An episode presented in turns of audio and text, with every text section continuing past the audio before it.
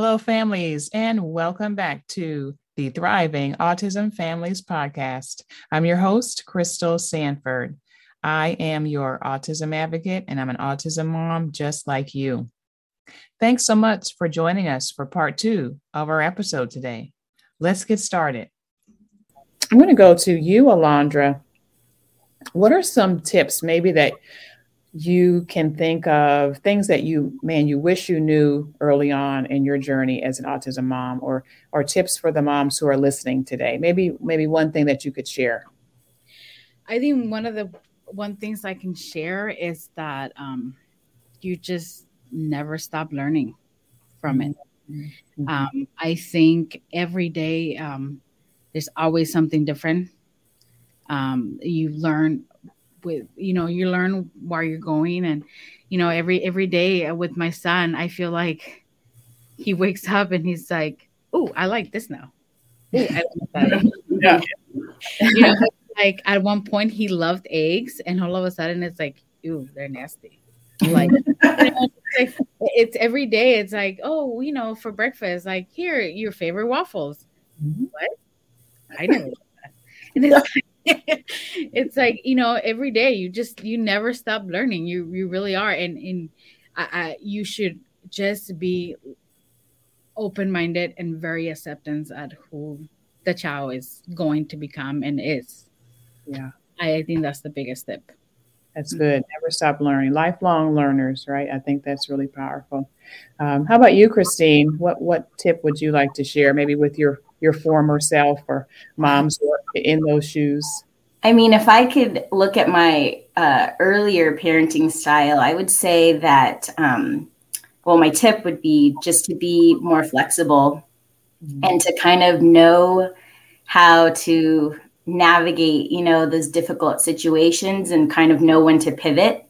Okay. Um, I think that's really important, especially dealing, you know, with a kiddo on the spectrum because every moment is different. Not not every journey is the same. Mm-hmm. Um, so I mean, like with my son, if if you know we have X, Y, and Z that we have to do, or if I have a laundry list of things I have to do, and he's just like, Mom, will you play Legos with me? I will put everything else aside and I will play with those Legos. Yeah. or if he's like, he's like, Mom, can we go get ice cream? I will forget that laundry list of things because that'll be there, you know, but we'll go get the ice cream and we'll take those moments because I think those moments are really powerful and meaningful. Um, so, yeah, I think it's just being flexible and, you know, allowing things to allowing them to be who they are and, um, not let whatever you know our rigid behaviors if we do have that not let that dictate who they are. Yeah that's really good that flexibility. I mean it's what we ask of them right? We're trying to uh, encourage them to be more flexible um, but in the same time we've got we've got to model that we've got to imitate that um, and be flexible and i think you're spot on. You know if if our kiddos are showing any like especially if they're showing any um, independence and initiating some kind of interaction, dude, we got to be all over that. Mm-hmm. Um, yeah.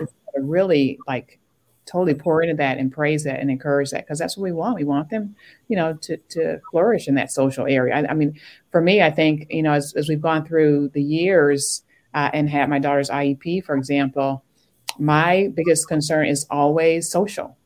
Um, yes, I care about her academics, you know, and, and all these other things, but I want her to be safe at school and I want her to be social. I want her to be able to enjoy the world and, and, and engage with other humans. And I want other humans to see the value in who she is as well. So, um, yeah, I think uh, that's that's been a, a big piece for me, but I love that. Be flexible and pivot as needed. Um, do you guys have any other, uh, ladies, have any other uh, tips for our moms who are listening? Maybe uh, moms who are parenting kiddos who are more impacted. You know, I want to be sensitive to that. You know, all, all three of us are parenting kiddos who are, are able to be in general education classrooms, um, you know, with supports and, and be successful. But, you know, we know that there are moms out there whose kiddos are, you know, minimally speaking, maybe they're not potty trained and they're 13 i mean you know so you know autism is so broad of a spectrum um, you know do you have any encouragement or, or advice for for parents who maybe are struggling a little bit more I I have one um, that just came up to me right now. Um, uh, patience. Mm. Um, there's times where um, because, like I said, I'm an RBT and I work as with ABA, and um, I, I, see it. And there's parents that don't have any patience. Mm. Okay. And it's I understand that it is very frustrating at times, um, but you got to be patient and you can't give up on them. You you just can't because they're you know their hope. They, I mean, they they see they need to see the hope that you have for them.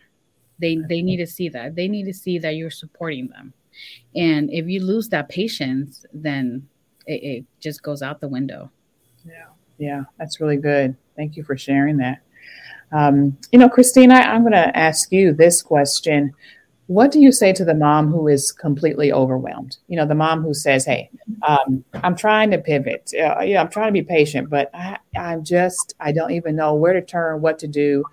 We just found out, you know, two weeks ago, my kid is autistic, and you know, I'm just pulling my hair out over here, so I can't, I cannot follow your tips, Kristine. So, what do you say? I mean, um, a few things actually. I think for the mom that's feeling overwhelmed. It's a lot. It's a lot of information, new information to take on. Um, I think that in that situation, that it's okay to ask for help. Um, it's okay to seek support. Um, it's okay. I mean, utilize things like respite so that you can have um, moments for yourself. Um, away from your child. It doesn't make you a bad mom for wanting that. It makes you a great mom because you recognize that your cup runneth over. and so you need that moment to kind of feel like yourself again and then get back to doing your mom thing so that you can, you know, advocate for your child, support their needs. Um, but yeah, I, I, mean, we all get overwhelmed, but you know, especially autism moms, it's like a million and one things at once. So I would just say, you know, seek out that support because um, they, they, what's the saying? They always say um, it takes a village. I mean, it really does because you need you need people to rely on. You need to ask um, those questions and you know have those responses. You need to kind of build those relationships with people so they could support you and your child, your family. Um, I think that's really important. That's so good. Uh, you know, we we talk about building your tribe. You know, mm-hmm. um, I've done some different talks and and i've create some resources. You know, around autism parents, and that's one of the big things I talk about is building your tribe. Like you really you need people, um, and people are willing and ready to help too, as much as we give them access to do that. And it's and like you said, it doesn't make make you a bad mom. Uh, it makes you a smart mom. You know, you know your limits. You know, you know your limits. Know what you can do, and and you know those who are successful, they know what they do well, and then they bring in people who can supplement and do the stuff that they can't do. Um, so you know, look looking to to the people around you. Maybe it's a, a, Facebook group, you know, of autism moms, or people in your community, or neighborhood, or church, or whatever. Um, those things are really, I think, really important. Um, and that, that's a really good tip. Also, uh, if you're a parent that's listening and you're not familiar with respite care, um, again, uh, through the regional center in California, uh, uh, parents have access to respite care. I know if you're a military family, um, there's often uh, respite care hours and services available to you as well, where uh, trained professionals are able to come in and, and be sitters for your children to give you a space of rest. So, um, if you're uh, interested in that, there are companies that specifically do that. Um, and uh, again, you may want to contact your regional center or your uh, EFRC uh, uh, uh, resources services center, or also for your military families. Reach out there. So, in our final time together, ladies, this has been so good, so good. I, I believe that our, our our moms new to autism have gotten some really good tips here. Do you have any other parting words?